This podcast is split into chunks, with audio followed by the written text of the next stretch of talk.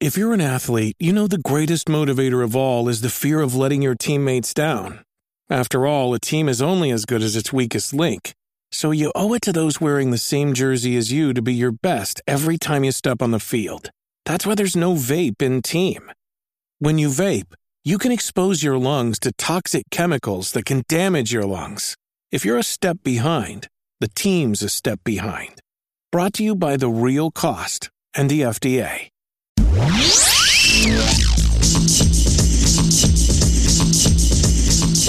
listening to the Nintendo Powercast. Here's your hosts, N64 Josh and Destinot. What is going on? Welcome to episode 13 of the Nintendo Powercast. I'm your host, N64 Josh, and I've got Destinot with me. What's up, my man? Nothing much, man. Just playing with power. That's right. We have a very special guest, Mr. Woodhouse. How are you doing? I'm spectacular, guys. How about yourselves?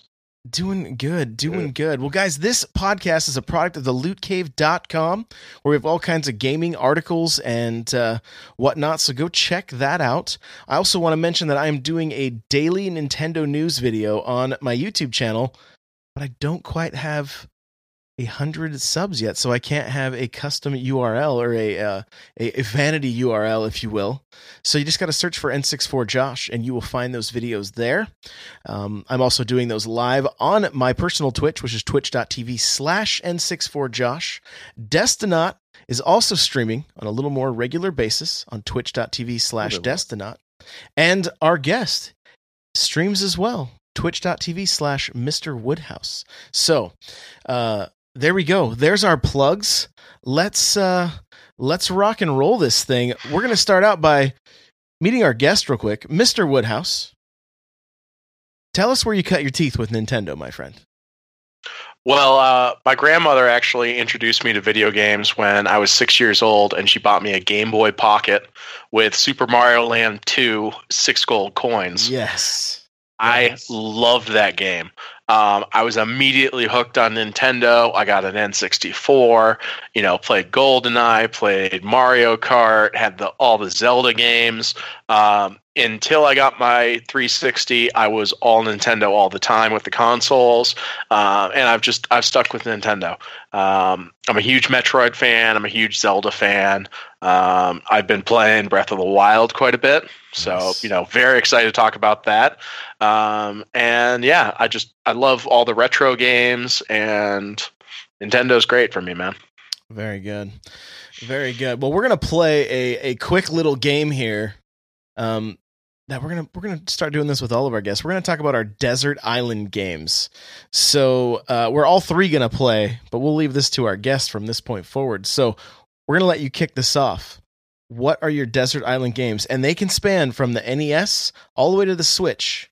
So go for it.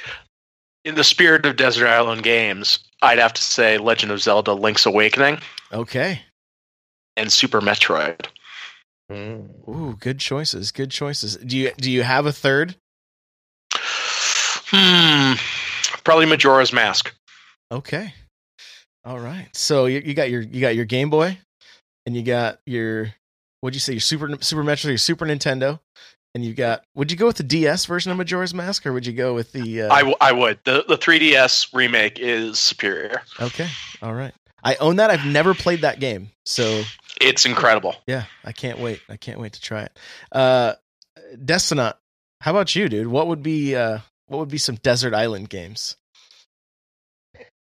Well, if I was stranded on a desert island, um, I think a lot of people that have listened know that I'm not a huge portable guy. I, I did own a Nintendo SP back in the day, but uh, that was it. I, I had buddies that had like the original Game Boy, the Game Boy Advanced.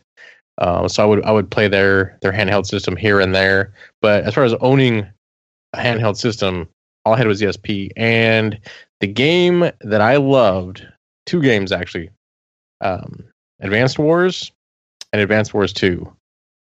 Yeah. Um, dude, so I I would take those with me on a desert island. I'm not a huge fan of that type of game, that uh, kind of like Final Fantasy Tactics, Fire Emblem style game. Um, not that they're bad, I just I was never good at them. But for some reason, I really liked the Advanced Wars games, so uh, I would take those with me. Alex Zelzertini in the chat says he wants whatever uh, whatever that game is where you pour salt on slugs. That's uh, That's an IRL game, though. I don't know if I ever even played that game. It sounds like an iPhone app. So, Hmm. man, this is a this is a great this is this is uh this is a hard one for me to like. I'm even Narrow when I came up with this question, and I'm like, ah, crap, I don't want to have to answer. what have I done? the original thing was just to have the guest do it, not me do it. Um, you know, I would. Here's one that I think would be fun as a Desert Island game. It's Super Mario Brothers, and the reason is, is watching speed runs of that game. I would love to. I would love to at some point have the the thumb skill to be able to do speed runs for that game because they the, the record's like four minutes and 29 seconds Oh, That's Right. unreal. So this is Yeah. for Super Mario Brothers, the like Your the original, original- NES classic. nes game yeah Oh, Yeah, it's like, and and we can look. We'll, we'll, we'll- maybe we should look it up. But it's, uh, it, it is like, it's like 429 or 426 or something. Like, literally, they figured out if you, if you bounce off of this beetle, I think at the right time, you can skip a frame, and it gave him a split second, like advantage. Like to the way they grab the flag is just the the small, like the very bottom of it. It's, I mean, Mhm. all of it is just it is down to a science. Efficiency, huh? and uh, yeah and actually i mentioned it on my my news video yesterday when i opened up the subreddit uh, for nintendo they had an ama with the current world record holder so wow. you know maybe i'll throw i'll try to grab a link to that and throw it in the throw it in the show notes which you'll be able to find at the lootcave.com slash npc 13 Yeah, Um, speedrunning is great. One of the things that it's one of my go-tos for YouTube when I'm just kind of like sitting around, maybe doing bills or whatnot. I'll just throw uh, Metroid speedrunners up on my TV. Yeah. and it's just I've I've got no shot at ever being able to do anything resembling that, and it's just it's pure wizardry, and I just love watching it and having it on in the background, just you know, hearing Screw Attack and you know just going nuts. Yeah, for sure. One of the craziest ones to watch is Wind Waker. The way they Mhm. they they just fly across the water by doing some roll glitch, and they literally just just like I don't know. It's unreal. It's unreal. So, um, Do they do Wind Waker original or HD? uh, I know they've done the original, and I'm not sure if they, they, do left- it on an emulator because their Okay. PC has enough uh, power to load the new Ocean uh, Yeah, and see, segments fast enough. Yeah. That's what I That's why heard they couldn't was- have the speed sail Yeah, in the original Wind Waker. Um, Gotcha. yeah, I I just found that out like uh maybe a month ago, but that was the reason why it took so long to sail across that world was because the GameCube technically couldn't handle it. So I guess they fixed it though in HD. I guess they, Yeah. they sped it up. So, huh, interesting. So I'm not sure if they left that glitch in or not, but um, but yeah, Super Mario Brothers would definitely be one that would be fun to speed run, and I think that would that would kind of have to be the the goal for these desert island games is to is to speed run. So um, I mean, a game that I that I really really enjoy, I'm gonna I'm gonna go with uh, Mr. Woodhouse's answer is Super Metroid as well. Like that would be a fun game to um, just completely master and then go back and start speed running and see how fast.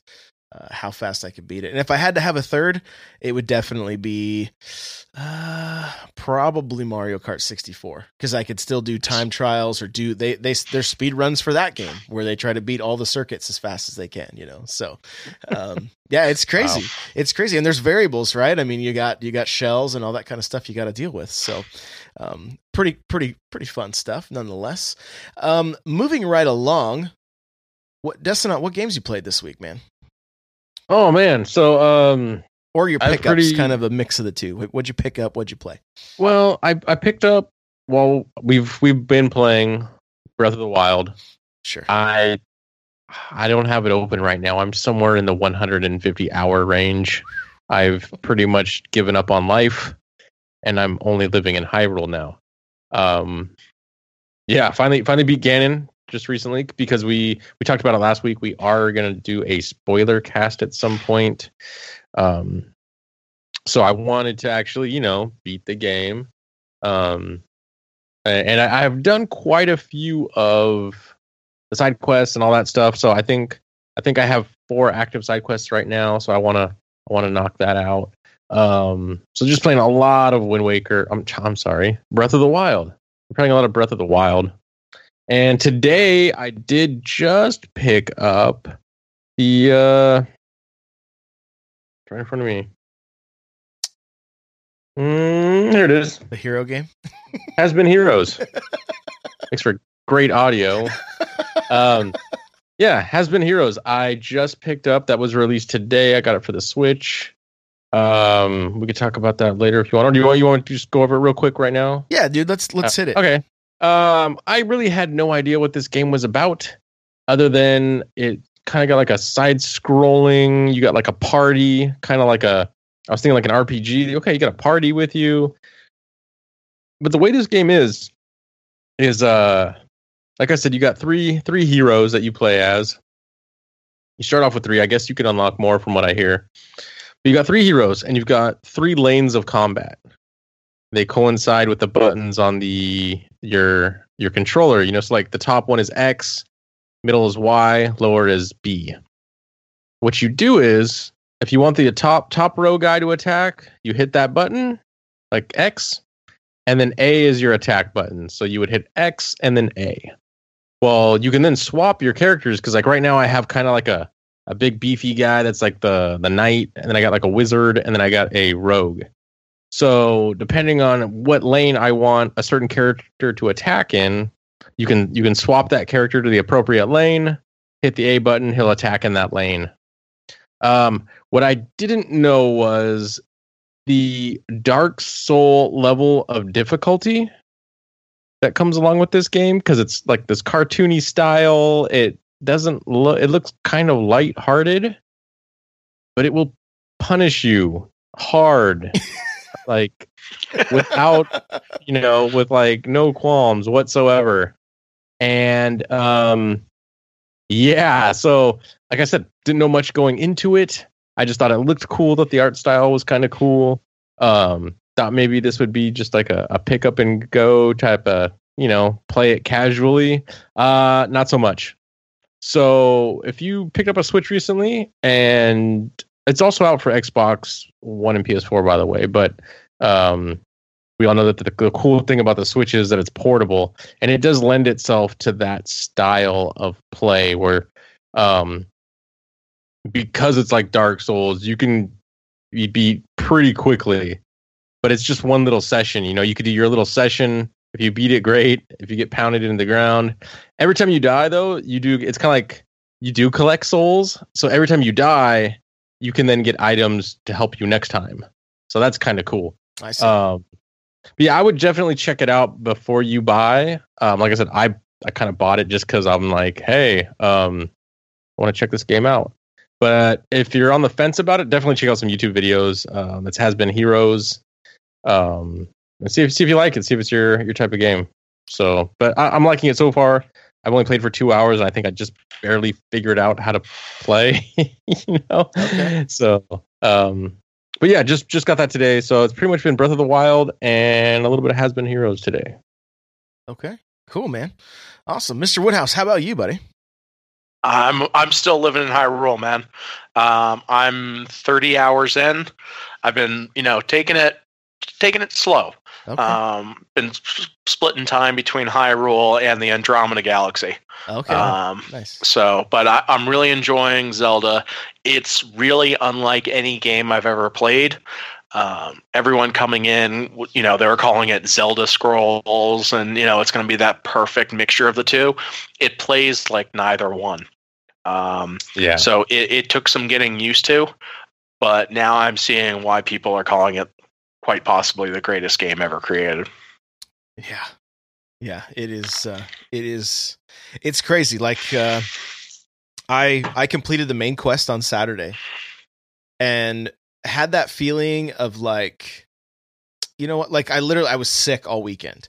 And so I got up Saturday morning, no one else in my house was awake.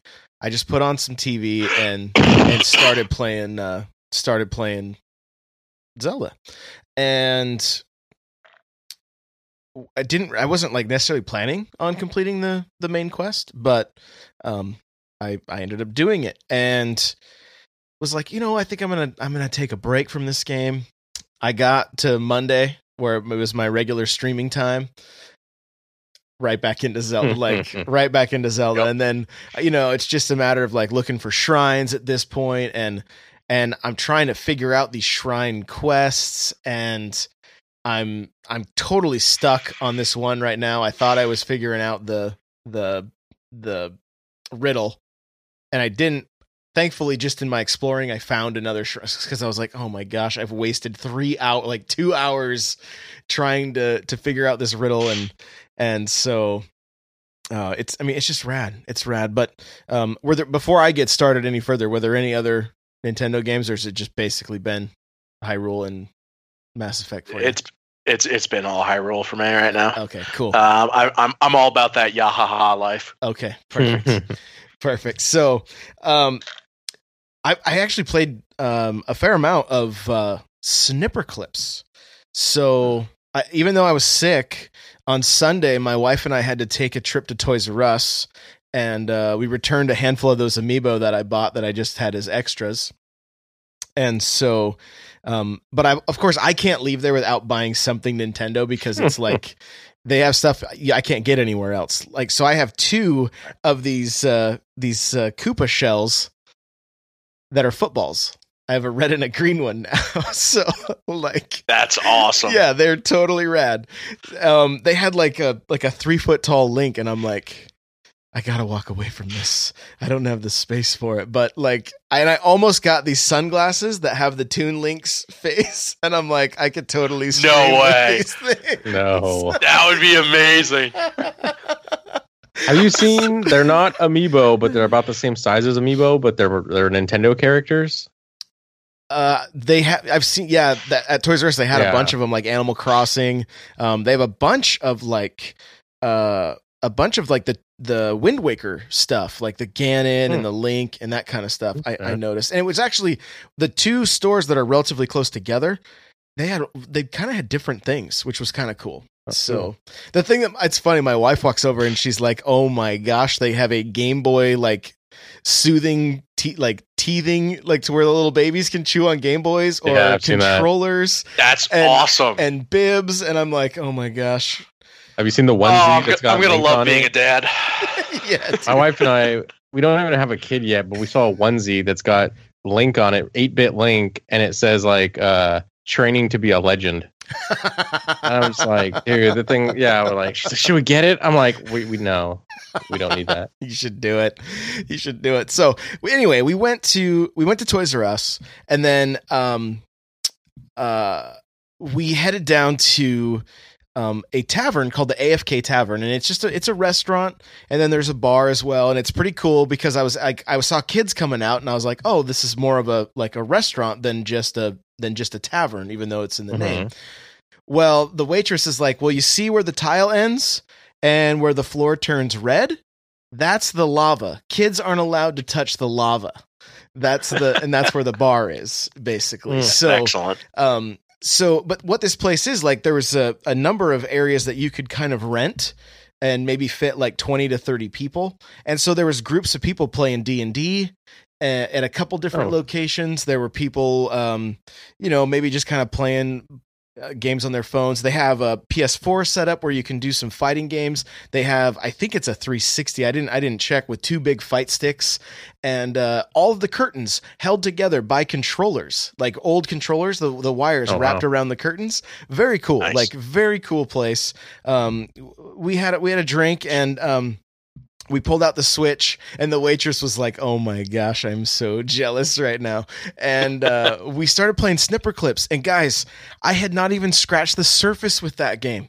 Like my wife and I did some of the puzzles, and we had never laughed so hard.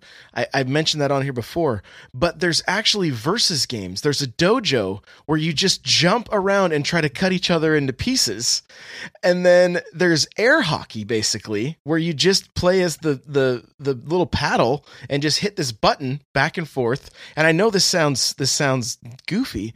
And then the last one is basketball. Basketball drops from the center and you got to get it into your hoop. So you're trying to cut the other person while you're trying to jump and it it's it's pretty intense and you can do that with up to 4 people. Now, we're missing we don't have four Joy-Cons yet, so we're we, we haven't been able to do it, but we're uh um, we're planning on I think next Friday heading down to my sister in law's house, and we're gonna snag some extra Joy Cons and uh, and go try four player for the first time. So here's Cool. what's cra- so here's what's crazy. We're sitting down, we're laughing, we're having a great time at the bar, whatever the the the restaurant. We um we finish up. We, we we head home. I set it up on the TV at home. All four of my kids do not want to stop playing this game, and especially my oldest, who's 16 and just loves Call of Duty. He's just like, hey, play, let's play the dojo. Like, I have to take the switch down regularly and set it up so that uh, he he's like, let's play, let's play that, let's play that game again. And I'm just like, what? This is not your type of game whatsoever, like at all but he, he's loving it. He's having a blast with it. So it's it's really cool to see. Um, I was trying to record my my Nintendo news, and all I hear is screams from downstairs because they're like underneath me yelling at each other, like "Oh, you cut me!" and you know. And uh, anyway, a lot of fun. So um, played that. Got to get into uh, Master Blaster a little bit more. And even did some of the multiplayer on that. Well, the second player just controls basically a um, like a targeting reticle and just fires and it's not point controls. You still use the the uh, the analog stick, and and that was actually fun. Like my wife played a little bit with me. My my daughters played a little bit with me, um, and that that game. The more I get into it, the more I'm enjoying it. I'm kind of it. It feels like an old NES game. Like I'm like I don't know where to go.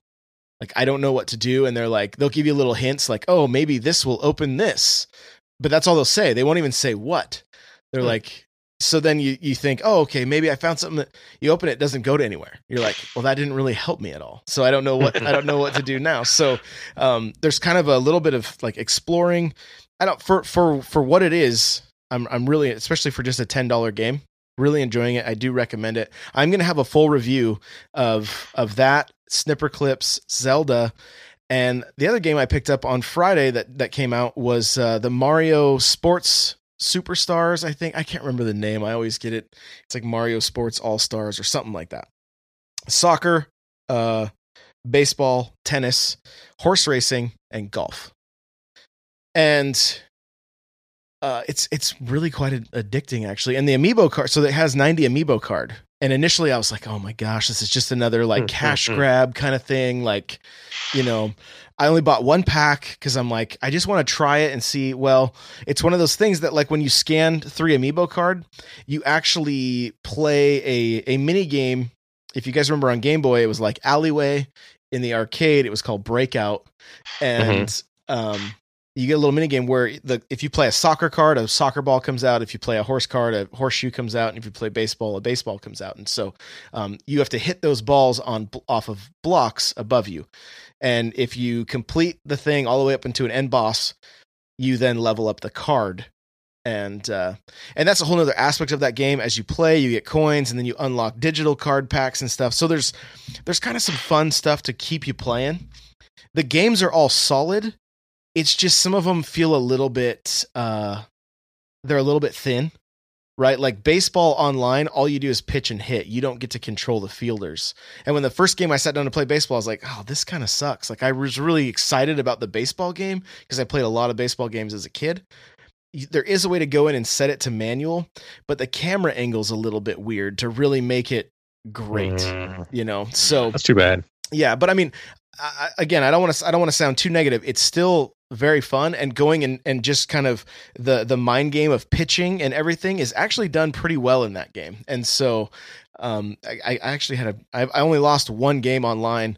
Most people just quit. Unfortunately, I went to play soccer, which I don't even not even a fan of soccer. It's a blast as a video game. Like, and I've had other people tell me like you should play FIFA. It's really fun. I just you know, I know Destinot, you recently played like that Mario Strikers, right? I was just gonna bring up, yeah, is it like that where it's like four on four, or like No, it's, it's, not like a full soccer team? it's is it? eleven on eleven, Oh wow. and The strikers wasn't like that. Strikers was more like like indoor soccer where you got like yeah, less it was like arcade soccer. Yeah, you know, you could do like uh there was like a like a charge move. I, I can't remember the exact mechanic of it, but like you would hit the button and like there would be like a uh, like a pendulum and like you had to had like hit the button at the right times and like It was like a would quick kick- time event.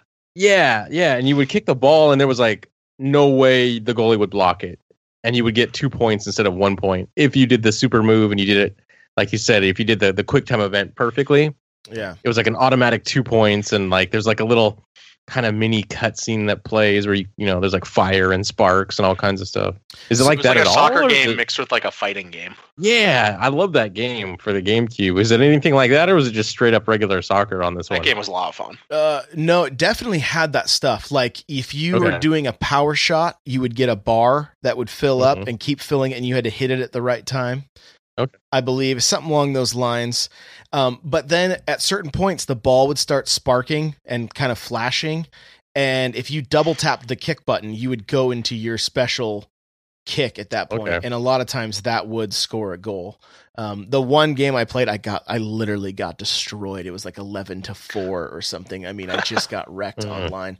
But, um, but it's it's cool because you you play as all the different like Mario characters. So like Mario and Luigi are kind of balanced, and then you know other players are like uh they're like like maybe uh Diddy Kong is more about like uh speed where Wario is more about power that kind of stuff and so you you you take two of those players and then they throw in a bunch of toads shy guys um di- just different characters from the Mario series and that's what makes up your like your baseball team. So you know y- you can use all characters to do all things but like if you're pitching with Mario he's got like just all these different pitches and you know whereas like Waluigi has or like Wario only has 3 pitches right? Mario Mm. has like 5 and so it's just uh it, I, I don't know. There's there's a lot to it. The I one of the reasons I got it was for the horse racing. My daughter loves horses you know and it has that kind of uh Nintendogs thing going for it where you can care for the horse that kind of stuff.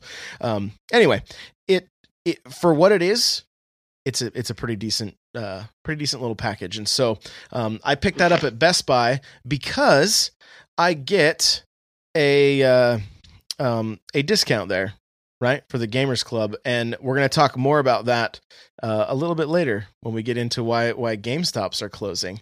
Um uh, the last thing I picked up on our trip to Everett though is two NES titles To the Earth and Time Lord and I specifically went for games I had no idea about I just based it on the name. or anyone else for that matter. yeah. And so I threw out a tweet saying, Hey, anybody played these? And um, a few people were like, uh, Oh man, I played Time Lord. I, I saved up all summer and, and, and, and was able to, to get that game. And then it was super hard and I couldn't, I couldn't beat it. Well, uh, Brian did a little bit of, of searching and found out the game's actually made by Rare and uh, published by Milton It's Bradley. a rare, rare.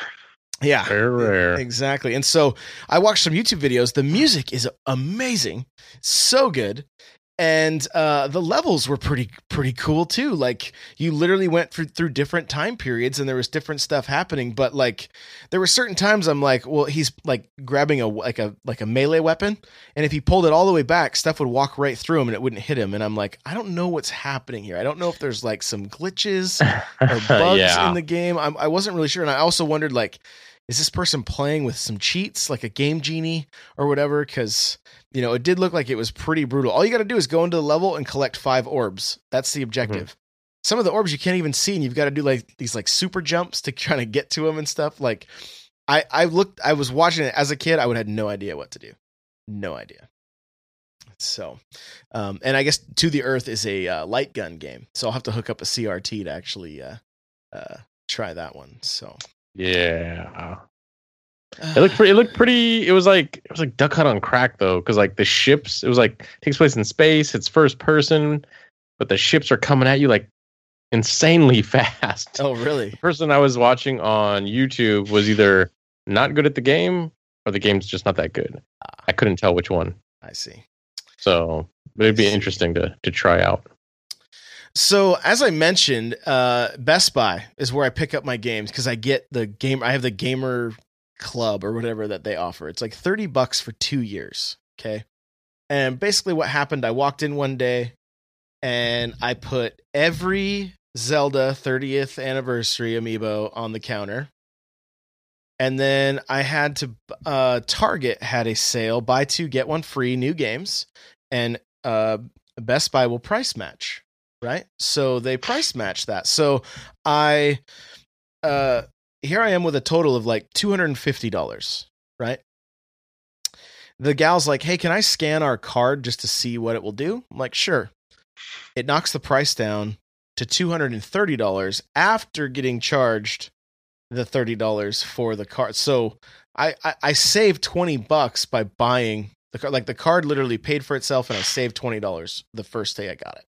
So at that point, deal. yeah, it's a great deal. So at that point, I mean, if you have Amazon Prime also, within the first two weeks of a game's release, you get 20% off of of brand new titles. And so, you know, and, and Amiibo All pre-orders too. yeah, exactly. And so Amiibo count as a um as a game apparently. And so you Hmm. get that 20% discount on Amiibo as well at Best Buy. Well, GameStop's closing 150 stores. It's either 150 or 225. Like I've seen two different numbers.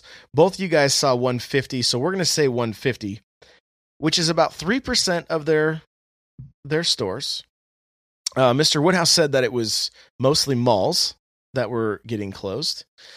And you know, a lot of the the reasons say for poor holiday sales, 2016 holiday sales. Well, I'm going to say a big part of the reason that their their sales are down is not a lot of people are pointing toward to digital, like oh, it's because of digital. But I think Best Buy and Amazon are really taking the new game market away from GameStop. I don't go and buy new games at GameStop anymore.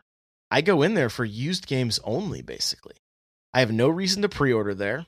If I can save 20%, if I can buy a, a $60 game for $47.99, I'm going to go with the $47.99. I think most people are. You know, so and and most people, I mean a lot of people have Amazon Prime, right? I mean it's just 100 bucks a year. You get you get to watch the movies, you get the music, you get the cloud storage and you get the free shipping on everything. And like And Twitch Prime. and Twitch Prime. Yeah. So, I mean, I remember when I got Star Fox on the Wii U, I pre-ordered it. It was here that Friday by like by eleven o'clock in the morning, right? So I didn't even have to. I didn't have to go out of the house. It was here the day it launched. I feel like GameStop is going to have to step up their game and start offering discounts on new games, or they're not going to sell uh, like Best Buy and Amazon. What what what do you think, Mr. Woodhouse? What do you think? I I think that has to be what they do. I don't think they're going to be able to do it. I think what Amazon is doing is because they have such a good distribution system, they can get that volume that allows them um, to to take those cuts. And I don't think that because of how GameStop has to send the physical copies out to all these stores, and they can't get any sort of uh, crazy volume on locations, and they can't estimate um, which locations are going to sell out, which ones aren't. I I just don't think it's going to happen. Yeah, what do you think, Brian? Yeah, see, uh, what I've heard, just you know, scouring the internet, um, is that Amazon, you know, when they're giving these these twenty percent discounts or you know taking like ten bucks off, um, from what I understand with them, they they can handle the the price cut. You know, they might be losing money on the game video games. They're selling so much other stuff. They could probably take the hit right there. Whereas GameStop, who sells games, if they're going to discount this stuff by like you know 10 bucks for a brand new game um that's a huge chunk of their sales is it's games. I know they've branched out in the last few years and stuff. They got like the ThinkGeek stuff now. Um they they've got i from what i i didn't even know this but i guess they they're jumping into like the uh small electronics business like cell phones tablets stuff like that. Um the other thing that they've been doing lately, and people might not even know this. Uh, so that game I was just talking about earlier Has-Been Heroes. Yeah. And there was another game a little bit while back called uh, Into the Into the Deep. That was published by GameStop. Hmm. Um, so they've kind of dipped their foot into the the publishing business. Um, so they are branched out. They're pretty diversified, actually. If you go and look at what GameStop does and what they own, they have branched out. They don't just do video games. Um, as far as the, like you said, their, their new sales uh, have taken a, a hit for new video games. they I know they don't make a lot of money on a brand new video game sale. They make majority of the profit off of a used game because and uh, me personally, I've got no problem with this. I know a lot of people don't like the fact that they'll they'll buy low and sell high. Um, the way I see it, it's a convenience factor. It's a convenience. it's capitalism, baby. Yeah, you know that's that's uh when you go to Best Buy and you're buying that new uh HD TV. Guess what? Best Buy didn't buy it for two thousand dollars. They sold it to you for two thousand dollars. They might have bought it for uh I don't know fifteen, maybe a thousand. And the company that sold it to them, let's just say for example Sony, um, they did not make that TV for a thousand dollars. They probably made that TV for two hundred dollars and sold it to them for thousand dollars, and then Best Buy turned around and sold it to you for two thousand dollars. That's just I don't know. That's just the way the world works. Um, so for me, I see it as a convenience. Look, I don't have to go on it online. I don't have to find a buyer for this game that I want to sell. I'm taking, I guess, me personally, I'm taking into consideration. Look, they're the middleman. I'm selling it to them. If I'm happy for what they're going to give me for it, let's say they're like, "Hey, we'll give you four dollars for that game that you bought for sixty dollars a year ago." Sports game. if I, yeah, if Yeah, I'm pretty much. comfortable, yeah, yeah, th- those do not hold value because hey, they know every year there's going to be a new one. Um, if I'm okay with that, uh, I, I I don't care what they sell it for. They could sell it for two thousand dollars. If someone wants to buy it for two thousand dollars, hey, uh, that's on the individual. So, uh, like you said, there's more digital sales, which cuts into new sales, and then I can't sell a digital game. So GameStop has nothing to buy back. Any game that I buy digitally, you know, they're they're out of luck. That's a that's a potential buyback that they, they can't get. So yeah, that that's gotta hurt them there. Um I if, if people have ever gone to GameStop online, you can see that they do sell digital games. Um I think I bought Witcher 3 from GameStop digitally, and all they did was give me a code to go online and download the game from another service. It wasn't Steam, it was like GOG or something like that. Hmm. So I don't know how much they make on digital code sales. If if anything, maybe they're just providing it as a service to say, "Hey, you can buy that here." Um, they I know they sell Steam cards. I don't know how much money they make off of selling a Steam card. You know, um, being that I'm then going to go to Steam and use that card somewhere else. I'm not using it at GameStop. So, Right. um, yeah, I don't I don't know. Um, I, I think you either have to kind of like maybe bite the bullet and decide I'm cool with how GameStop functions as a company, or um, I, I see GameStop as as we we've talked about in other shows like brand loyalty. You know, you got these people that are like, I'm a Sony fanboy. They they're not going to call themselves a Sony fanboy. You know, or, or an Xbox fanboy. But like, why why would you why would you be a GameStop fanboy or not or an anti GameStop like fanboy? You know, um, if you can get your stuff wherever you can get it, if you have a preferred method, I say go for it. Um, I personally like GameStop in the gaming space just for competition. Um, because I, I bet you the day GameStop goes away, you're no longer going to get those deals like at Best Buy and Amazon. Those those deals are gone Yeah, because they know that's the You, only. you, you place might you might can still get them at Best Buy well Best Buy maybe just to, just because they're trying to fend off Amazon. exactly. But uh, oh, I guess my point is, if there's l- less companies to go around to to, to compete with each other, um, you're not going to get that discount anymore. Because hey, they're they're if they're the only game in town, well, why why are they going to get it? yeah. And if GameStop dies, that's pretty much the end of midnight launch parties. yeah, unless you got a Amazon, uh, you know, distribution center right next door to your house. or you live in Seattle and have one of those Amazon stores. Yeah. So, um, but yeah, that's true. And those are pretty cool. Um, I went to my first midnight launch for the Switch. That's the first midnight launch I've ever been to ever, and it was fun. It was a lot of fun. Yeah, and it's only Nintendo that does true midnight launches anymore. Only Nintendo. Everyone else, if you're on the West Coast, you're getting your games 9 at 9 9 p.m. p.m. and so if you're old like us, you're like, sweet, I get to play before I have to go to bed and get up for work the next day. So, um, Being I in the western part of the country is pretty awesome. yeah. Yeah, for some things. When you're trying Yeah, to when you're trying to stream on Twitch at 9 p.m. Pacific and it's already midnight on the East Coast, it takes uh it takes a toll on your numbers for sure. Um the other thing, this is right on the heels of Xbox announcing that they're going to um uh, start a rental service basically where they uh for 10 bucks a month you have access to 100 games. Um, i think sony has something similar or tried something similar and i'm sure they're going to continue to refine that. And uh, the other thing that i don't have in our notes but um, the nintendo tax brian you know you know what's up Mhm. with this right Oh, I paid it Uh, today. yeah No, no, I didn't actually. I did not. Not for this game. I take that back. But yes, I know what you're talking about. yes. Like for example, uh, the Binding of Isaac. Yeah. Which is a Nintendo Switch game. I believe it's thirty nine ninety nine. You can pretty much get it anywhere else for twenty nine ninety nine. Don't quote me on the price, but there is a ten dollar difference between Switch and other versions.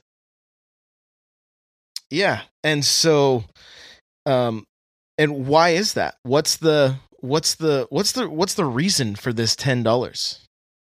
So, from what I understand and what I've seen online, um, it's that physical media. It's it's a little bit different than putting a game on disc. Uh, if you put a game on a Blu-ray, uh, Blu-rays are pretty standard. You know, it's I forget the I forget what they max out nowadays, but I mean, you're getting quite a few gigs on a Blu-ray Sure. to put your game on. Most games, most games don't fill up a whole Blu-ray. Um, you know, you're talking like games that are like seven gigs. You know, doesn't doesn't technically need a Blu-ray disc, but that's become the standard for the game systems. That's what they go with. And discs are pretty cheap to manufacture, so you know we get we get games that are sixty dollars.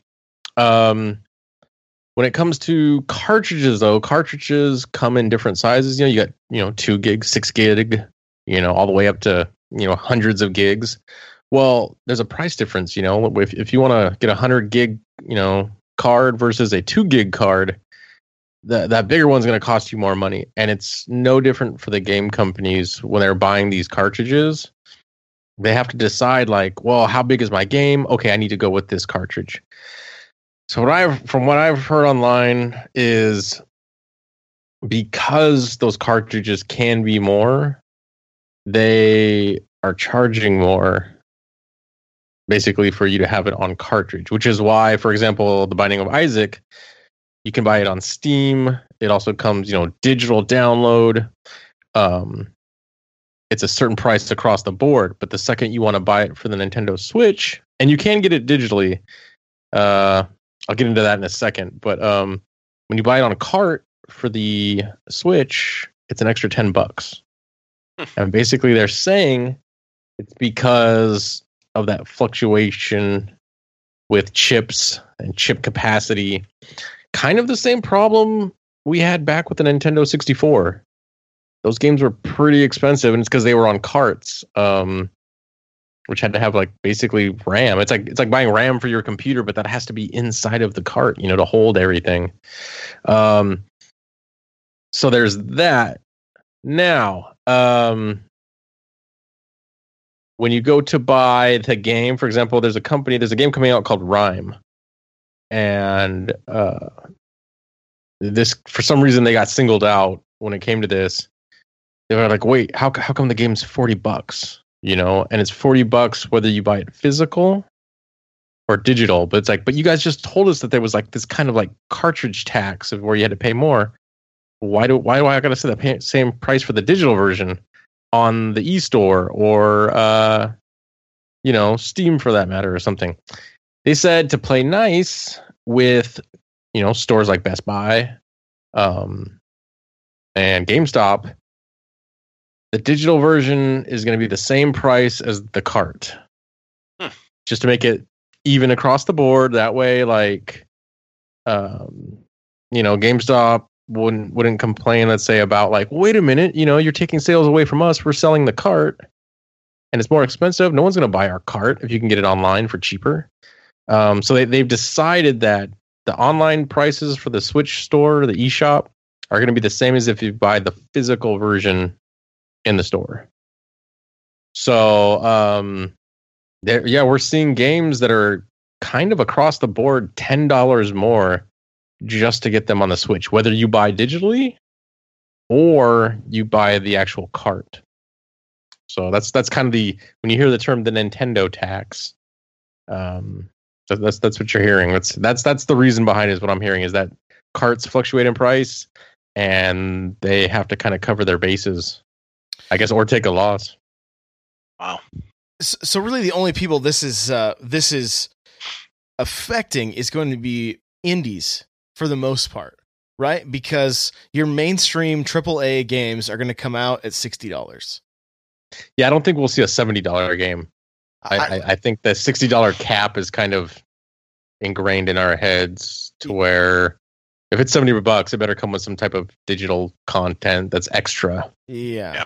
Yeah. And I mean, and this isn't like new for Nintendo. It's not like because Binding of Isaac is 40 in store and 40 digitally. I mean, because of my the gamer card and Amazon Prime or the Gamer Club and Amazon Prime, I would go and get it at Best Buy for 20% off. Right? So that game's going to be under $30 for me to buy it physical versus, you know, buying it digitally. There's there's not even a good reason for me to buy something digitally unless it's the only way Yeah. to get it. So And that's the thing right now. A lot of times physical media ends up being cheaper because it'll stay the same price on the your e-store or e-shop or wherever you shop online. Those digital prices a lot of times don't come down. But then you can go to a GameStop and the game has been out for 6 months and it's like not selling, so then they not they mark they mark the price down. Sometimes you can actually get the physical media for cheaper in the long run. yeah, or at Yeah, even you're gonna get Amazon. used, so. Yeah, even at Amazon with their special deal, if you got Prime and you get the Mhm. nice twenty percent off, that doesn't apply to digital codes. Yeah. So, um, from what I understand, what I've been hearing is that the reason those digital prices, and this this is this goes for Xbox, PlayStation, um, you know, Nintendo, they're the same price whether you buy the physical disc or you buy the eShop version, because they want to try to play nice with with retailers. And I'm again, we talk a lot about GameStop, but you know, we're talking Best Buy, Target, Walmart. Um, because as soon as soon as as those companies say, "Look, we're going to drop the price of our digital stuff. We're going we're going to take it down to 30 bucks." The retailer can't do that Mm-mm. because the retailer's got to make some type of profit off of it, you know. Um, but the retailer could probably in turn be like, "Well, you want to play that game? Guess what? We're not selling anymore. We're not going to sell your system anymore in our store." Yeah. So then, where does Nintendo sell their Switch from? I guess you can get it directly from them. I can only imagine the logistical nightmare being that you can't even get one in a store, Right. let alone if you had to get it directly from the company. Like, yeah. And getting stuff how- direct from Nintendo is tough. yeah, like how big is that waiting list? You know, like right. you know so um they got to kind of i mean for now and i'm sure in the future someday we'll go maybe we will go all digital you know 100% to where everything's digital online and this will probably it's not going to happen tomorrow obviously but um you know it'll it'll end up i'm sure one day it'll end up to where everything's digital and then you'll get that company that's like hey you want you want to get the retro version? The retro edition's coming out and it's it's physical you know? Um yeah we'll see Yeah, for sure. For sure. Well, let's uh let's continue right along here. There was a rumored um Nintendo Direct leak. Okay, and we're Dun, just dun, gonna dun. we're gonna just we're gonna just kind of briefly uh touch on this thing, but uh, one of the things that uh Mr. Woodhouse, what did you say about this leak? Well, like every other Nintendo leak recently, it's got that Paper Mario game in it. Yeah. And so I'm not sure what to think about this leak, but I know for damn sure that when a leak comes out that doesn't have this Paper Mario game in it, I'm going to sit up and listen. it's like Thousand Year Door, right, from the GameCube. Yep. Yeah. Thousand Year Door HD. Yeah. So that's what that's the that's one of the rumored games. The other one is the virtual console games, and it featured GameCube games: uh, Smash Bros. Melee, uh, Super Mario Kart Double Dash, and Super Mario Sunshine. So, and it even went into detail on how the triggers will work. Like basically, the full press will be the lower trigger, and the half the the half press or whatever would be the top trigger or vice versa. So they, you Where's know, where's my Z button gonna go then? yeah, and I think it goes into Riddle me that, that one, Batman. But yeah, I again, I was I was at work trying to read this thing. I wrote a Mm. quick article about it and uh, and and- and put it up just because um, if it is true, and again, this is just rumored, right? It's it's completely rumored, so don't take it as as gospel. Uh, but if it's true, man, oh man, this summer is looking good because, I mean, there's the the where my fingers are crossed is online double dash, online melee. Uh, that Oh, man, yeah. I'm I'm hoping. That, that that's the dream. Yeah, and I mean, uh, honestly, I feel like if Nintendo did that, if they if they took if they did an H or uh, even just a virtual console uh, version of Smash Bros Melee, like that game is still played to this day and has a massive following. Mhm. Right, a massive following, and I think And now you're going to be able to take it on the go. yeah, take it on the go, and then the possibility for online play, which which I don't even know. I was watching a streamer the other day, and I'm like, is he playing somebody online or is he playing? Like, I was a little bit confused, honestly, because I'm like, I know this game isn't online, but I didn't know if it was like through emulation and some different mods or something. Maybe they were able to do online matches. I'm not sure. I remember back in the day playing Halo One online through a thing called uh like X Xbox Connect or something like that. You had to hook it up to your computer and tricked it into thinking it was a LAN party and so on and so forth. So I'm like, I don't know. I don't know what's happening with that game. Um, maybe he was just playing a bot on the hardest difficulty. I'm not sure. But this is a guy that competes, you know, at a regular, at like a high level, and so. But what like what a nod to that community um, from Nintendo if they like really kind of took took the time to to make this make this something great because I mean how like this game's been being played for so long and you know even with even with the Wii U Nintendo was like hey we're making adapters so you guys can use GameCube controllers because they knew that was the the preferred method you know so so who knows I don't know That what thing was sold out forever. Oh yeah, yeah. I remember I got it the day it came out, and then it was like 120 bucks on Amazon. Like the next day, I was like, "What?" Yep. I still I kept mine though, but and now they're in the stores everywhere. If you if you end up wanting one, but um, Can I uh, what? I throw a little bit of salt. Go on ahead. GameCube theory. Go ahead, throw it. Okay, so You, I mean, that's all you throw is salt, so it's okay, this is just I'm gonna sprinkle. I'm just gonna season it Just a little bit. Season it. Okay, perfect. Um, so to get a GameCube game on the Switch, uh, it's it's been reported online. It's no secret. The Switch is basically an NVIDIA Shield. Um, hardware wise, it is more powerful than the GameCube. Um, but the GameCube, comparing a GameCube to the Switch is kind of like comparing a a Mac computer to a PC they run off of two different like sets of code. That it's not like a it's not an apples to apples comparison. Um i i run i do have a gamecube emulator and i run a, a fairly beastly computer. Um it's it's like an eight i got a four core eight thread processor at 4.6 gigahertz. I got like 16 gigs of ram like if you want to compare a switch to my my desktop there's no comparison. Uh certain gamecube games while they are being emulated they're not you know running off of true gamecube hardware um will bring my computer to its knees because it's just it's like translating you know english to portuguese to japanese kind of like there's there's some things that get lost In real time. yeah in real time like at 60 frames per second you know? Um but to to run a gamecube game it would unless they were going to do i'm guessing some form of hd remake they would have to emulate it through the the hardware on the switch. Would- there would have to be some type of like emulation software that they would have to like you know download onto your switch or something like that.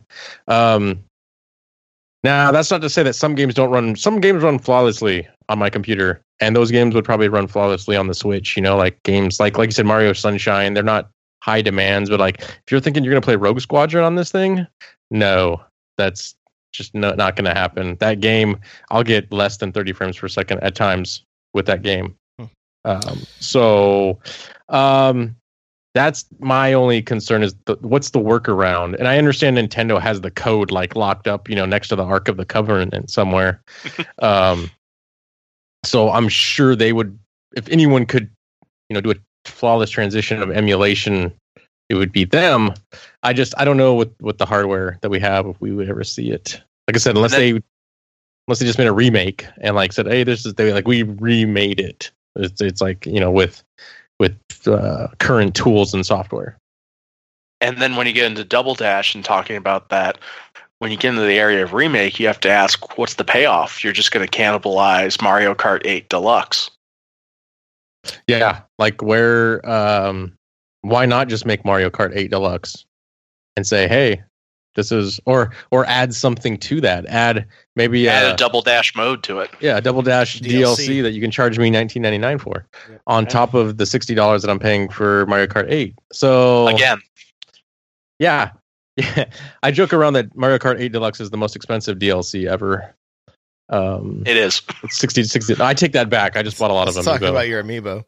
um but no so yeah like that's a perfect point like where's the where's the payoff in in going back and um why why redo an old um smash brothers when they can come out with the new smash brothers and you know i don't know i don't know like josh you do a lot of retro stuff is there ever any a ga- is there ever a game series that you like refuse to buy because it's not as good as like the old one like, do you not buy? I know you said you're a big fan of Super Metroid. Would you not buy the new Metroid that came out because it's not a remake of Super Metroid? Well, The, the the newest Metroid is garbage. Well, uh, yeah, yeah. Uh, uh, let's let's let's let, hey, let me let me uh paint a hypothetical here. Like, what if they came out with Metroid Prime? What would they be on four now? Four, Four. Um, would you not buy it because it's not a remake of Super Metroid? Oh no, I would I would definitely like that wouldn't that wouldn't that wouldn't hinder me at all. The the the thing the difference with like like Smash, I want Smash on the I love having Smash on the go on my 3DS. Right? Like the more I Mhm. can replace like my 3DS games on the Switch, Right. the less I have to carry two systems around with me.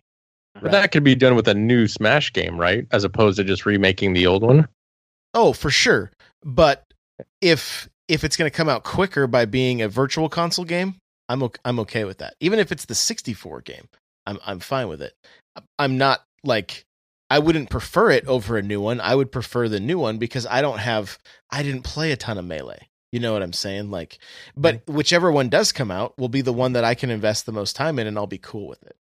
Yeah. Um but for instance like I mean the new Mass Effect just came out and I love Mass Effect trilogy. I'm I'm not all that interested in in the in the new one, which I mean it bums me out. And maybe I'll pick it up and end up enjoying it, but it sounds like it's got a it takes a little while to get into it. So um you know It's a very different game. so, sometimes that's the case and you just you know you you you you don't end up with your expectations aren't necessarily met. Andromeda is to Mass Effect as Breath of the Wild is to Zelda. It's it's different. Yeah, yeah, very very much breaks, I guess, the mold. Um, I'm I'm enjoying that game too. I will say this, um, it's very funny now that I think about it. When I first got the original Mass Effect, I was like, I'm gonna be totally into this game, and then I wasn't totally into it.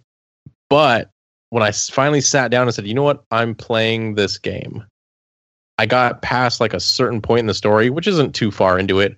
Bam, I was hooked. Yeah. And I think that's going to be the same thing with this one. This one, I'm only on the second planet, and I think, I think after this planet, I'm, I'm probably going to like end up being hooked because already I'm like, yeah, this is awesome. I'm just unfortunately, you know, you grow up, suddenly you don't have as much time as you used to. Um, but I, I'm thinking that's it's going to be the same way with this one. Like I'll I'll get past like a sticking point, and then I'm going to be like, this is the greatest game ever. So, yeah, you're, we'll you're absolutely right. With Mass Effect One, the hook point was was pretty far out. They brought it in to like almost immediately with Mass Mhm. Effect Two. Mass Effect Mhm. Three was the same way. Andromeda has the sticking point even further out than Mass Effect One. Ouch. Yeah, and I had that with 3. I stopped. I'm like I can't do this again. I had to stop, and I Hmm. came back years later. You know, you and- binged it though, so and then and yeah, I totally did. I totally did. Um, it- it's a bummer that game's not coming to the Switch, but I mean, I totally can understand why. I can I can I'll make it good. why. but uh, yeah, for sure, for sure. Technical and, things. and and as far as like going back to that the emulation question too, like I mean, the Xbox One is backward has has Xbox 360 games playable on it. That was not supposed to be possible, right? That was like uh, that was not supposed to be possible. And basically, what they because it's the same situation as the GameCube and the Switch. They're they're made on different. They're made completely different, but they were able to trick the software into thinking it was the same. You know, so yeah. whether that's something they can do, um, I don't know. Hopefully, that's the case because like Mario Sunshine to jump back into that game. I mean, that's the thing. I I for for me personally, I love having Nintendo on the go. Like the Switch is the perfect Nintendo system for me. Like I really, I I really think that because taking it on the go, being able to play it in a restaurant with my wife, two player, like couch co op in a restaurant without both of us staring at separate screens like on a DS, amazing, right? Mhm. Being able to play Breath of the Wild in the car, like it crazy. Like what? Like I'm playing a console game on the go. To be able to do that with some old GameCube games and stuff, like I feel like that's the I feel like mobile is a better place for virtual console than on like than on the Wii U. Like I feel like the DS was a better place for virtual console than on the Wii U because it was like this is the uh, up to a certain point. The Switch you don't have that issue like you did with the DS where it's like if they if they released GameCube games, well sorry, you're not play, you know, I have Super Mario Kart on my DS. You're not doing multiplayer. They didn't add a download play. They didn't add anything like that. Whereas on the Switch, it's like, hey, if Mario Kart 64 comes out on it, we can grab four Joy Cons and play on a tiny little screen if we want to on the go, or hook it up to the TV and play. So it's like it's literally the best of both worlds for me because I can play those those bite sized NES, you know, Super Nintendo games that we think are, you know, we're pretty sure are coming. But then the the the vast library of 64 games and whatever else, like this this would be great if this was the machine that you could you could have all that stuff on. Uh, that being said, I'm still all about new games too. Like Mario Kart 8 is going to get a ton of playtime, a ton of playtime. Mario Kart 64 would also get a ton of playtime if it ended up, you know, and that's just, but that's just me. I'm, you know, and everybody's different, obviously, but those kind of game, like, like I said, just sitting down at a restaurant, waiting for our order to come, like just playing Snipperclips like we did, it was, it was really fun. And so having more games like that, I'm, I'm, I'm down with. And even if, if they're new, that's, that's fine too. So, um, the last thing I just want to mention this real quick, and then we're going to spend a little time talking about Zelda, and then we'll wrap this thing up. Um, one of the things that Reddit was going crazy with yesterday was that the Lego game, Lego City Undercover, was going to be required internet connection, and it also required 13 gigs of free space. Ouch. Yeah, your Switch has That's- 32 gigs. That's fifty percent. Well, twenty six usable. And yeah and 26 usable so um, warner brothers has released a statement saying that this is not the case it was a misprint the the the physical copy of the game will still like you can just pop it in and play all the internet requirement is is so that you can get updates is basically what they said so um, you, you can look into that further if you want to but that was kind of a big sigh of relief because it was like this is not good if this is a real thing, if I have to pop a cart into my system and then download the whole game onto it, just like on a PS4 or an Xbox One, I'm going to run out of space quickly. And so this is this is not this is not cost effective to buy carts at this point because then you're buying SD cards as well. But if you're buying it digitally, you're buying SD. There's like, what are they doing? you know, what are they doing? And then making it internet required. Now I'm not taking it on the go. Um, eh, you know, and then the, the argument is, well, you can turn a hotspot on your phone, but I don't have unlimited data on my hotspot on my phone. Maybe that's becoming more and more normal. The one cool thing we did have the Splatoon test fire, which was uh, which was you know cool to jump back into that game. I know Destinaut has a few things to say about that game, um, but one of the things they're reporting is that if you use your hotspot for that game, it's not going to use very much data. Hmm. to be able to play online with it. So that's kind of cool. So that's the Lego game. We did play the Splatoon test fire. Did we all three play it? I did not play it. Okay. Brian, real Have quick. you played? Have you played the first Splatoon on the Wii U? No, not a Splatoon guy. Okay, so I was gonna say if you've played the first Splatoon, then you played Splatoon two. It is actually, uh, let's put it this way. Uh, again, if you played Splatoon one, you know exactly what I'm talking about. The ability to have your team get spawn locked in your own spawn, with the inability to leave your spawn because you're getting hammered on, is still there. Didn't find that exciting at all. Um, Wait, before The- you go any further than that, do you know how to do the super jump? yes. How do you do it? Okay, For so And and would that get you out of that situation? No. Okay. Yes and no. Okay, so the the super jump that Josh is talking about is um let's say you have to respawn and you only have one spawn point. There are multiple exits to that spawn point, but you spawn in the exact same spot every time. Now, the super jump Josh is talking about is uh, you you in this game there are teams of 4. So if one of your teammates is like out on the battlefield, you hit your X button, I believe, on this one. On the Wii U version, it was on the game pad. Um, but you can look like it gives you an, a quick little overhead. You can see one of your teammates and basically spawn on your teammate. Okay. Um, I had that happen ki- to me, but I couldn't figure out how to do it. I'm like, I don't understand this mechanic. Yeah, what that allows you to do is, let's say someone's out on the battlefield, you use your spawn, it shoots you up into the air, and then you kind of come down from above. I ended up getting killed more times doing that though, because usually by the time I hit the ground, my teammate's dead, and I just landed right into the line of fire of the enemy. So, um, I guess there's good times to use it, bad times to use it. Um, if you were the one man that was dead But- and your three teammates were pushing, that would be a Then good it's time cool. to use it. Yeah. when all four of you are dead and you can't jump to a teammate, and the other team is right there knocking on your front door, Yeah. there's no way to jump over them. Um, so I wish there was some ability to where you could use that feature. Like if if the game saw that maybe you were locked into your spawn, like maybe it would give you maybe a random spot that you can jump to, but you can't pick it. I, I, I think that'd be fair. I would take that. So the ability to get spawn locked, I didn't like. Uh, the ink looked shinier than ever. That was awesome, but the graphics themselves, in my opinion, looked worse than the Wii U version. Um, and I saw that mainly like in the edges of like the graphics.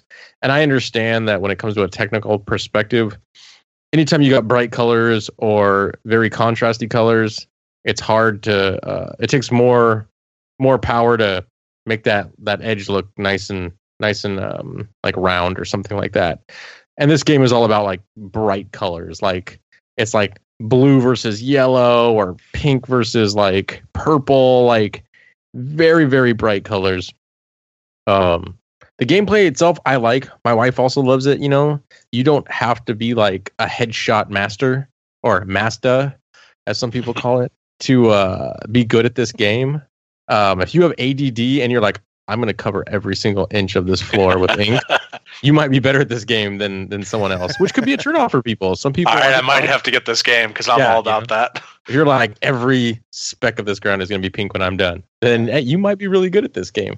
Um, I know Josh, you had said like you didn't like the fact that you couldn't just run around and kill people and have that affect your overall winning score. You can kill people in this game, like one on ones or something like that, or two on one situations where you can shoot the other player, but that has no effect on your your final end game or end round score. It's more about covering the ground with ink. Now, by killing other people, they're not on the battlefield, which means you can then cover the floor with ink. So you're kind of winning by killing people, but there's no like MVP for getting, you know, 10, 10 kills in the game. Um, that's just Nintendo's version of a shooter. So I like the game. It's just that I feel that this didn't have any improvements whatsoever over Splatoon 1. It's not so much a sequel as it is just a remake. is it just like a remake? Um, when I when I first played the original Splatoon, it was very bare bones, and I know they did like they did like a full year of free DLC for that game, which was awesome. So where that game ended was much different from where it started. I understand that this was just a server test, but I felt like I was playing Splatoon 1 vanilla again. So it's like, eesh. Mm. I hope that's not the case. And Josh, I know you had said you, you've mentioned that not a lot of people bought the Wii U. Hopefully, with the Switch, it's got a huge install base already. All those people that missed out on the Wii U games are going to be playing these games for like you know Mario Kart 8. They're going to be playing it for the first time. Uh, Splatoon 2. That's the first experience with Splatoon. That's cool and all, but what about all the people that did buy Wii U? Now I got to play with the same game that I already bought over again. That's the downside to that. I think to all these remakes. One, cool, it's coming to a larger audience, but two, I think we might in some cases be getting the exact same game over again. Um, I just I I I thought there was going to be more improvement coming in as a sequel. So um, Yeah, so it's not like if you liked if you liked the original Splatoon, you'll probably like this one. Yeah, and I mean, I had to turn the motion controls off. I, that was the first thing I had to figure out how to do because I'm like, this is not, this is not for me. And I mean, uh, uh, here's the cool thing. I, I, I took the the first the first one that I played. I streamed. It was fine. You know, uh, again, to me, it's like I'd rather shoot the man than shoot the ground. That's the that's where I'm at. Like that's what I'd rather do. And now there were some snipers that I guess were pulling off some pretty like pretty Mhm. righteous shots. You know, that's pretty cool. Uh, but I put this game in my daughter's hand, my nine year old daughter, and she was like, "This is amazing." This is so much fun. Oh my gosh, this is so much fun. I gave it to my wife, and other than I'm like, this game makes you swear a little bit, dear. Um, Yes. So your wife is like That's my excellent. wife. Then they love the game, but my wife goes into Tourette's mode when she plays this game. I was like, "Whoa, you're getting a little competitive." She's like, "I gotta win. I gotta cover the ground. What do I? What can I use? How come? How come they keep killing me? You know." so I was like, "Oh boy, I'm gonna have to buy another Switch just for this game." I think. Um, but it was That's cool the to watch game the that my wife loved on the Wii U. Yeah. Yeah. And so, you know, even though it may not be like um, something that I'm really drawn to because I would rather play a more precision shooter, like if it's something that my family's going to be into and we can do some kind of multiplayer with it, we don't know what that's going to be on this one. If it's going to be, you know, a split screen or a four screen, I hopefully it's a four. That would be the ideal. I could play it on the TV Yeah. with the, you know, like the old GoldenEye days and screen look and all that stuff. Um, And that's we might get that with this one. Yeah. we might get that with this one. The original one, because of the Wii U's second screen, if you wanted to play two players, one person had the second screen, one person had the TV, and you could only play against. So it was like you can one v one me, bro, um, right. on it, and it was only in a map, and it was just you two. So hopefully with this one, they go more of a a Mario Kart route, where at least at least maybe do two on two, hmm or be able to go online. I don't know how that will work if you do like online from the same Switch. You know, Oh, like uh, like the old Halo games. yeah. Like I don't know if it would be like Destinaut and then Destinaut guest. I, I, I don't know if it would Yeah. be that. You know, um, That'd be awesome. Even if Yeah. it's like Mario Kart, where you can Mario Kart Eight, you can take you can go online with two people, right? Or you can play four people on one screen. So uh, Ho- possibilities are there. hopefully hopefully i'm just being jaded and this is a beta s- server test and nintendo's like because clearly someone from nintendo is listening to this um hopefully they'll be laughing at me come release date Yeah, well, we always say don't ever make a like don't base your decision on a game on a beta, right? Like don't don't do that. Don't do that unless it's. I mean, I mean, even if it's absolute trash, like at least wait to hear like see some reviews or something. You know, don't don't base it on a beta. A demo maybe, but not the beta because this was a this was a server stress test so Yeah. i mean they could have threw ones and zeros out there and technically called it a stress test so Right. Which is still weird the way they do that, and we'll we'll end on this, but like, or we'll get into Zelda next. But why these one hour period, like these one hour slots? Like people were like, "Oh, I gotta work. I can't." Like any other game, if you're stress test, it's just like, let's go. You know, here's a whole weekend. Like, burn these things to the ground.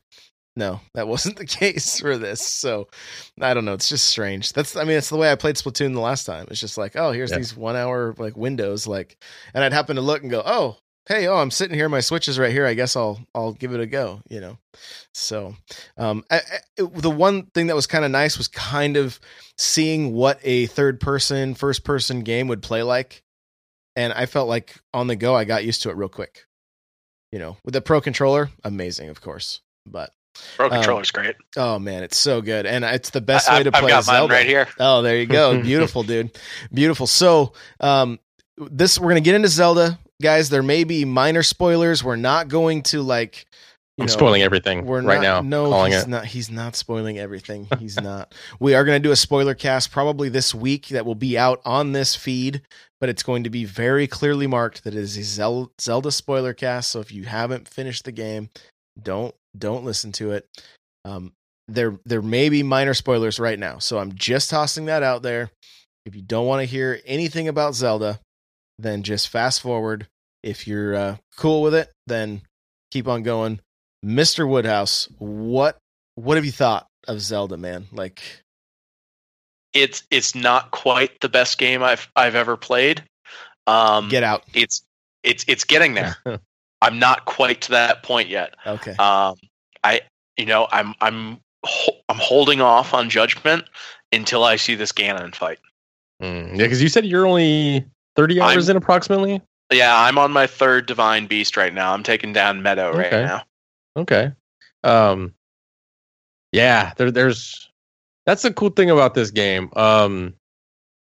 There, uh, I people have done speed runs on this game already for like, I don't know, like an hour. I don't know, twenty minutes. Under an hour is the, the the the latest one I'd heard, but I'll I'll look it up real quick. Yeah. Uh, for me, this game isn't about that though. Um, there's so much to do as far as uh, shrines. You got side quests.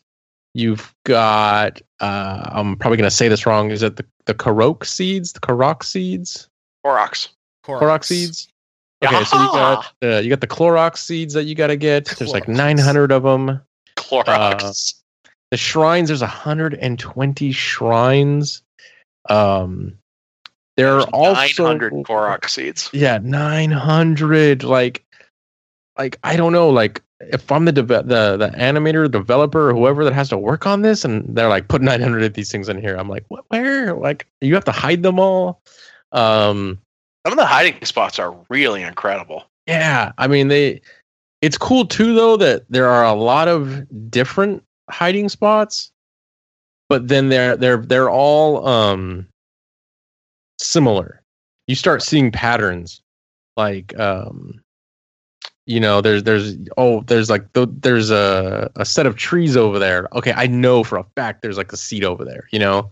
You start just seeing these things like throughout the world or like you you The rock circles. the rocks like you know that. yeah you start seeing these patterns and you're like okay i know there's a seed there there's got to be a seed there and sure enough there'll be a seed there um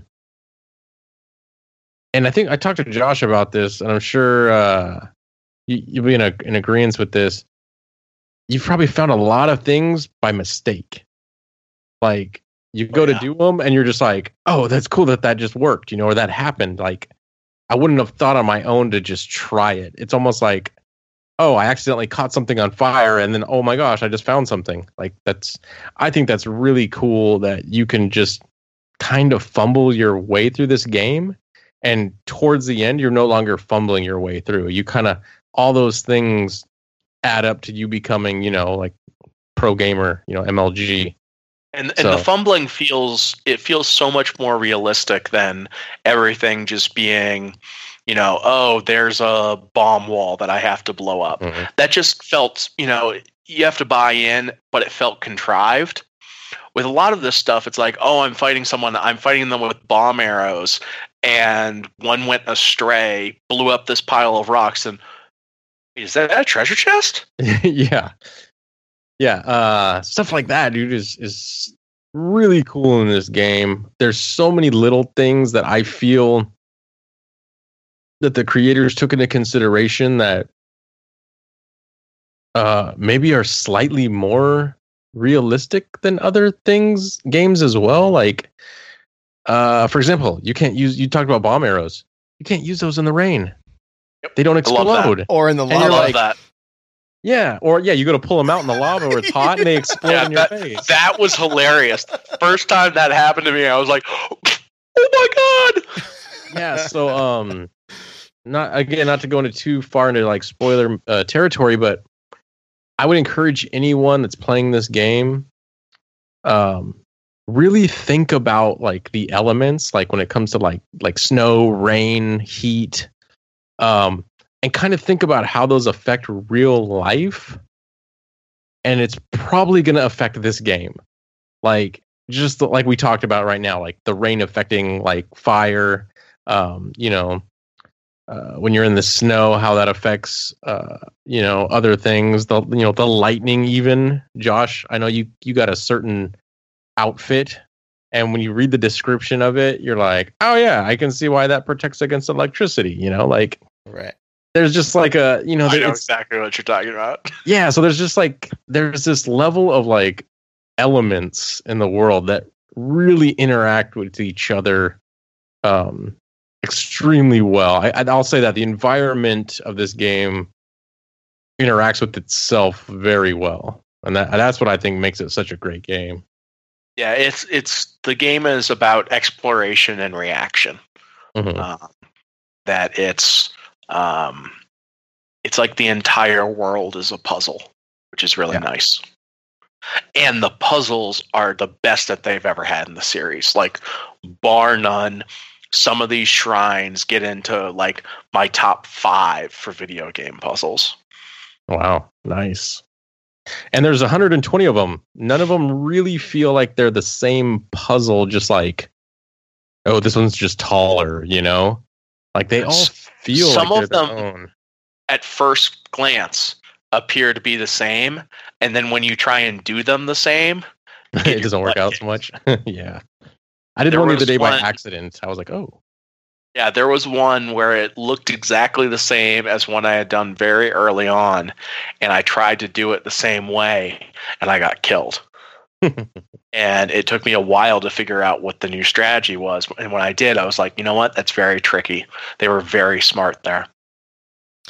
Eh, the only thing that I feel the, the weakest is the the the major and minor tests of strength. You know, those are the those are the, the kind of the weakest links because there's like the, the only variation Yeah. is basically weapons, right? Like if they had if they had actually put like multiple guardians in or something like that. Like this is a minor gripe, by the way. Like this isn't like um this isn't a, a deal breaker for me or anything, but like I enjoyed the puzzle ones much more. Um, because the only variation was like, oh, maybe this room has pillars or this one doesn't for those those major and minor Yeah. tests of strength and the and the and the weapons. So, um, but I mean, one of the coolest things about it though is like I was streaming it last night and everybody in the in the chat was like, I didn't do that this way. I did this complete like, oh yeah, I didn't freeze time right there to stop that thing from doing that, and then Mhm. you know, I just used an arrow to light these torches or whatever. Whereas like, and then in some cases I'm like, oh, I could have froze that, but I just I I was able to thread the needle and hit the the arrow hit both torches for me or whatever, you know. And Yeah. so just just stuff like that where it's like there are multiple ways to figure out these puzzles that that really make it um that make it cool. I mean, you know, you've spent a ton of time watching me, you know, and and I, I watched you play for a little bit too, and it was like Yeah. just the, the way we would attack things is just is just different, you know. It's different. yeah. Yeah, I was talking about the game with Mtashed of uh, of you know big time Destiny YouTuber Oh, yeah. and streamer, and um, we were talking about this one shrine that I had said is probably the best puzzle I've ever played in a Zelda game, and he was like, "Yeah, I played that and." I went and I looked at the YouTube videos afterwards, and I did it completely different than everyone else did. And sure enough, he and I had approached this exact same puzzle, which to me, in my mind, there was only one way to do it, and he had done it a completely different way. It's just, it's the brilliance of it. Yeah. Um, one of the shrines actually, I, I did it and I was like, man, that was tough. And then I watched Josh do it and I'm like, I'm dumb. I did it way harder than I needed to. Um, at the time, um, uh, I didn't realize that uh, I I finally figured it out on the first dungeon that you can manipulate the dungeon itself.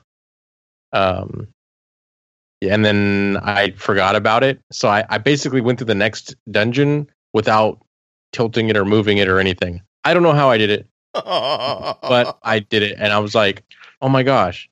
Had I like remembered that you can move these things, I would have had a way easier time. but uh, but that I think is also cool because this game isn't linear. So Yeah. I love that. able- yeah. So to be able to do those things, I think they really took into consideration that someone could have like 20 hearts going into this level, or they could have three hearts going into this level. We need to make it so that each person could complete this this shrine or this dungeon. Um, it might be easier for the guy that's doing this at the end of his run compared to the guy doing it at the beginning of the run, but it's still doable. So which that that part of it I think is is really cool. Not not to say that there isn't like uh you know we, we talked about calling this kind of like a Skyrim. Um, Skyrim Zel- had parts Zelda Scrolls. yeah, Zelda Scrolls. There are levels like you know where you're like you're not gonna want to go there as a level one guy. You're gonna get your butt handed to you. And this game is the same way. There there are there are areas you might be able to go to, but you might not have a fun day. So, um, but that's what's cool. That that's what leads to hey, I want to get better. I want to get more hearts. I want to get more stamina because I want to go to that area because there's probably something cool there. Um, so yeah, I think they did a phenomenal job on that. Um, yeah, so I, was I can't wait to see what the DLCs are. Yeah. Yeah, I'm with you. I'm with you. So, uh the Nintendo voice chat, they asked the question of can Zelda go back to what it was after to being like linear. Yeah, after Breath of Kinda- the Wild. Ooh, um, I think they can. I think it just depends, you know, as far as I mean, clearly, clearly, this Zelda has gotten a lot of praise, but that's not saying that the other Zeldas haven't gotten a lot of praise. You know, that it's not like this is the standout. It's not like Zelda before was a series that would only get like fives or sixes as review scores across the board, and then suddenly they made this one, and it's like, oh, you know, nine, nine out of 10, 10 out of ten. If that were the case, I'd be like, okay, it's going to be like this going forward. Clearly, this is a formula that people like, and it's going to stay that way. They they they found their they found their you know their their uh their sweet spot or whatever. But going back, older Zelda games were phenomenal as well. So I I think I think as as long as they keep the quality up, clearly this is a series that could go either way. It can be uh, you know it's the original Zelda was very non-linear. Um, it was linear in that you needed to do the shrines in a certain order or dungeons, I guess, but you could still go anywhere in that map on the in the original Zelda. Um, Yeah. So it can, I think it it can function as an open world game. It can function as a a linear game. I think this goes for probably any gaming franchise. And what I mean by that is if the story is strong and you have characters that can be likable, um, you could probably make your game for the most part any style of game or combination of game. I don't know how Zelda would work as an on the rails shooter. Uh, you know, Link's crossbow was gonna training say was not called Yeah. crossbow training. you know, like if you're writing Epona, like Epona's got to be super damn charismatic for me to love that game, I guess. Um, Hey, Roach was pretty damn charismatic. yeah. Um, but I obviously some styles lend themselves more. I mean, let, us look at this game. How, how much narrative was there? It's, you could say yes, there was. Yes, there wasn't. You know, like how much. This was the first Zelda game to have like voice acting, um, but it was still done very sparingly. So clearly, it told a story without much, you know, effort vocally. Um, but uh, yeah, I, I think if if they can just keep pumping out the quality in Zelda's, it could be linear. I think it can be open world. I don't know if I would want to play a first person Zelda. I I don't know. Yeah, I Again. mean, what what it makes me think about is like uh, Link Between Worlds, where they took a very similar uh, world to uh, A Link to the Past, right? But then they added a mechanic that allowed you to explore new areas in that Mhm. world by turning into a painting, basically, and then exploring like cracks, and that that would take you to the other world. I think what really works well for Breath of the Wild is the fact that you start the game and you get these certain um, items with your your Sheikah slate, right? And then from that point on, the game says go, like go and explore. And I think if if that became the new norm for Zelda, I think it would work for a while until they can come up with something new. But I think, I mean, think about a game even like a link a link to the past. You started that game and you could go and rent the gear that you wanted instead of having to dig it out of a dungeon to dig the hook shot out of a dungeon. You could rent it, right? But if you died, you had to go rent it again. It was it Yeah. was it was gone. And so, you know, they kind of did that where it was like, okay, I can go explore anywhere. I can just rent. I can rent this stuff. Um, I, I part of me misses that aspect of Zelda in this game where it's like, oh man, I didn't get the. There's no hook shot, right? There's no um, this or that. But it- just because I miss it doesn't mean that it's that that it's bad. It, that's just that's just like oh that was Zelda right that was what what Zelda was. They did an excellent job of breaking away from that and still making it a very engaging and like I love exploring in this game. I literally love just wandering around in this game. And you know, I've probably spent 90% of my time just wandering around aimlessly, hmm yeah, which is what I do in Skyrim. Sure, sure. And so I mean, and that's what's that's what's so cool about it. You can just get lost. You can just get lost. So it didn't do what Zelda typically does, but it's done something that is that is like far exceeded my expectations. You know, and to go back The really it, go ahead. the really hot take that I've heard is that it might be the greatest game ever made without being the greatest Zelda game ever made. Interesting. Interesting. Um, and to really to answer my question, if it could go, can it go back? I think it can because of the just because it pushes the creative boundaries of the developers of the of the creators to go like, okay, we're gonna do another bite. We're gonna do a bite sized Zelda that's kind of that three quarter top down, like Link to the Past, like Link Between Worlds, like the original game. What are we gonna do here to make this fun? Make this something that people want to play and and and that's i mean that's the beauty of nintendo and the way that they can they can um create something that you're like i never thought i would be doing this right that's Yeah, that's- I Yeah, think it's like the- you know, Metroid went into the first person shooter, and then we came back and had one of the greatest Metroid side scrollers of all time with Fusion. Mm-hmm. Yeah, and I think like I was, I was gonna say is like I think uh, like with a game like Breath of the Wild, it's kind of like obviously I wasn't there for the deciding of this game, but I'm I, I have I get the feeling that they were like, okay, we're gonna make this open world. You can do anything, and we got Breath of the Wild because of that. But I think they can go and make the next game and be like, okay, let's rein ourselves in a little bit. What did we like about Breath of the Wild that really worked? And I'm sure even Nintendo, you know, the guys that made this game, we're we're kind of looking at it from the view of like, this is amazing, everything's great. I'm sure there's still stuff that are like, hmm, can't we, we couldn't quite pull this off. We didn't add this into the game. We wish we could have implemented this or that. So I'm sure they're already thinking about probably the future of the game or plus the DLC that's coming out. Maybe we'll get some type of changes there, or maybe they'll fully flesh out an idea and like like Josh said, there's no hook shot. Maybe they wanted a hook shot in this game, but they were like, I- I want a "Mm, hook shot in the wasn't quite DLC." ready. Yeah, so maybe maybe they'll they'll give it to us, and I, I don't know. I don't know how that would affect the game because let's say I'm climbing up a mountain, I'm about to run of stamina. Does that mean I can now like hook shot up the rest of the way? Um, I mean, I I don't know. Maybe they took it out because of the so many other things that they added. Like they were like, well, do we need a hook shot in here? Is it going to add to, you know, or is it going to take away? Um, how is it going to affect this game?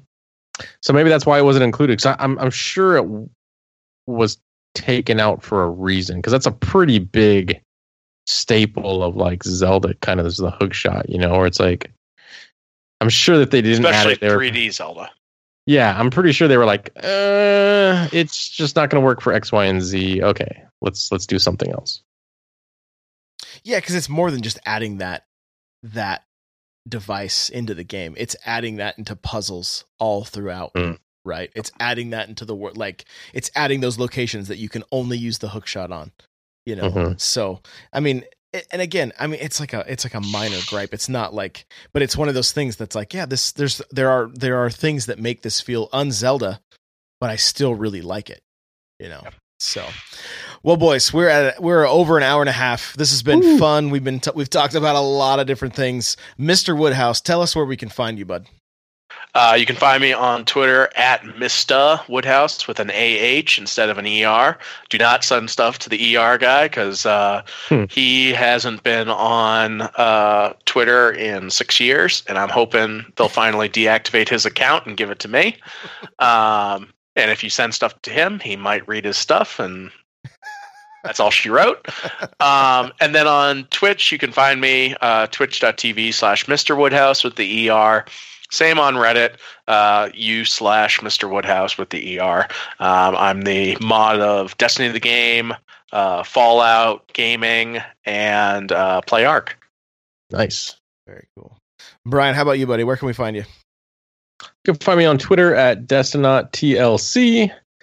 Also, right here on Twitch, we do every Tuesday, nine o'clock Pacific and seven o'clock Pacific. We're uh we're live on twitch.tv backslash the loot cave doing our loot cast, which is primarily Destiny, and then right here on the Nintendo Powercast, where it's pretty much Nintendo. Um you can also find me streaming on twitch.tv slash Destinaut. Uh, either myself or my helper, Stormtrooper Steve, will be uh, streaming over there. I have to thank him. He, he finished up Zelda for me the other day. Yeah. So uh, check it out. All right, all right. You guys can find me on Twitter at N64Josh. You can find me streaming on Twitch, twitch.tv slash N64Josh. If you want to see my uh, my daily Nintendo news on YouTube, just look up N64Josh. You'll find me there. Um, we do we guys we've been getting some reviews in itunes and i really really appreciate them there's been some really kind words and uh, we we do appreciate that. We're still sitting at four and a half because of a few uh, a few poor reviews. Some we'd have no they just we got a one star and there's no reason why so it kind of bums us out. But um a couple more five star reviews and we'll it'll it'll push us back into that five star rating and we really really appreciate that. So if you're enjoying the show and you want to give it a five star review we'd really appreciate it.